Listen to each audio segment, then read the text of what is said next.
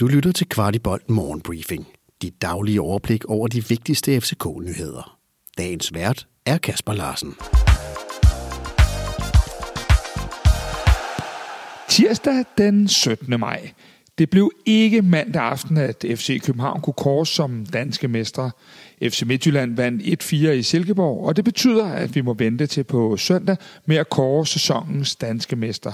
Fakta er, at vi fører med 3 point og har plus 9 i målscore. Så kan I selv lave matematikken derude.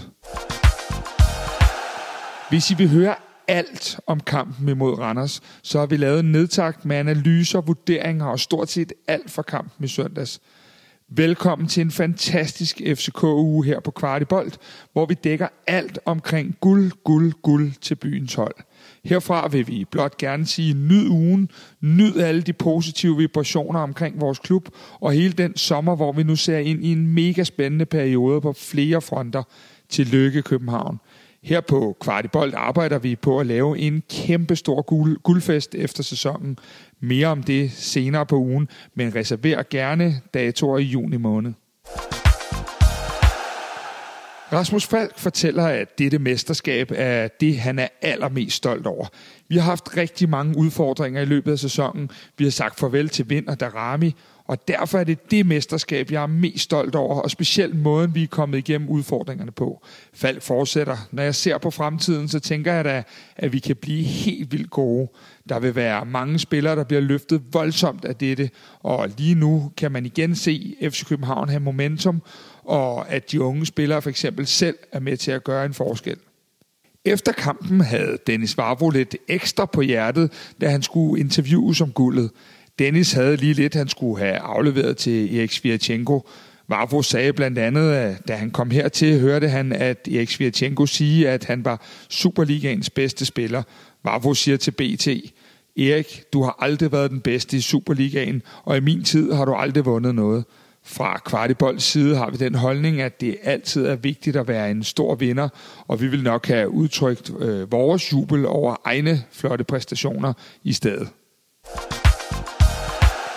Og så lidt fra vores guldtræner Jes Torup. Efter kampen fortalte han, at det var et stort personligt skridt for ham, efter han havde valgt at komme hjem til FC København i oktober 2020. Jeg kommer ikke til at ændre min person. Jeg er født på Østerbro, så jeg er københavner. Jeg har godt nok været vidt omkring, men det har været et stort skridt for mig at være en del af FC København. Jeg har nydt det i halvandet år, men det her det handler ikke om mig, men at få klubben på ret kurs. Torup drømmer stadig stort med FC København. Han vil nemlig gerne se, om vi kan sparke døren ind til Champions League-gruppespillet i august måned. Jes Torup, rigtig mange mennesker går rundt og laver om på hinanden i hverdagen. Men selvom vi ikke har været helt enige i alle de beslutninger, der er taget i sæsonen, det er vi for øvrigt aldrig lige meget, hvilken træner der er, så bliver du bare ved med at være dig selv. Og så til helten for Randers. Kamil Grabara. Kamil snuppede som bekendt et straffe søndag aften i Randers. Efter kampen stod holdkammeraterne i kø for at hylde vores polske keeper. En af dem var Lukas Lerager. Han sagde, gudskelov to Kamil det straffe, og bagefter var hans kommentar som en blot, at vi skulle spille videre og gøre vores job færdig. Det er jo hans mentalitet, og han er en fantastisk gut, der faktisk lige havde overskud til også at takke Dennis Varvo for at give ham chancen for at pille det straffe, slutter Lukas Lerager.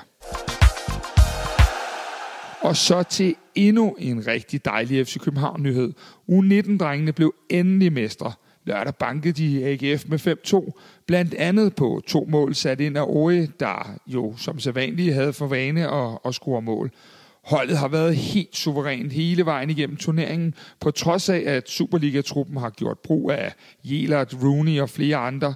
Vores unge drenge kan nu se frem mod nogle vanvittigt fede kampe mod store klubber og en masse værdifuld læring på international niveau, når de skal ud og spille Youth Champions League.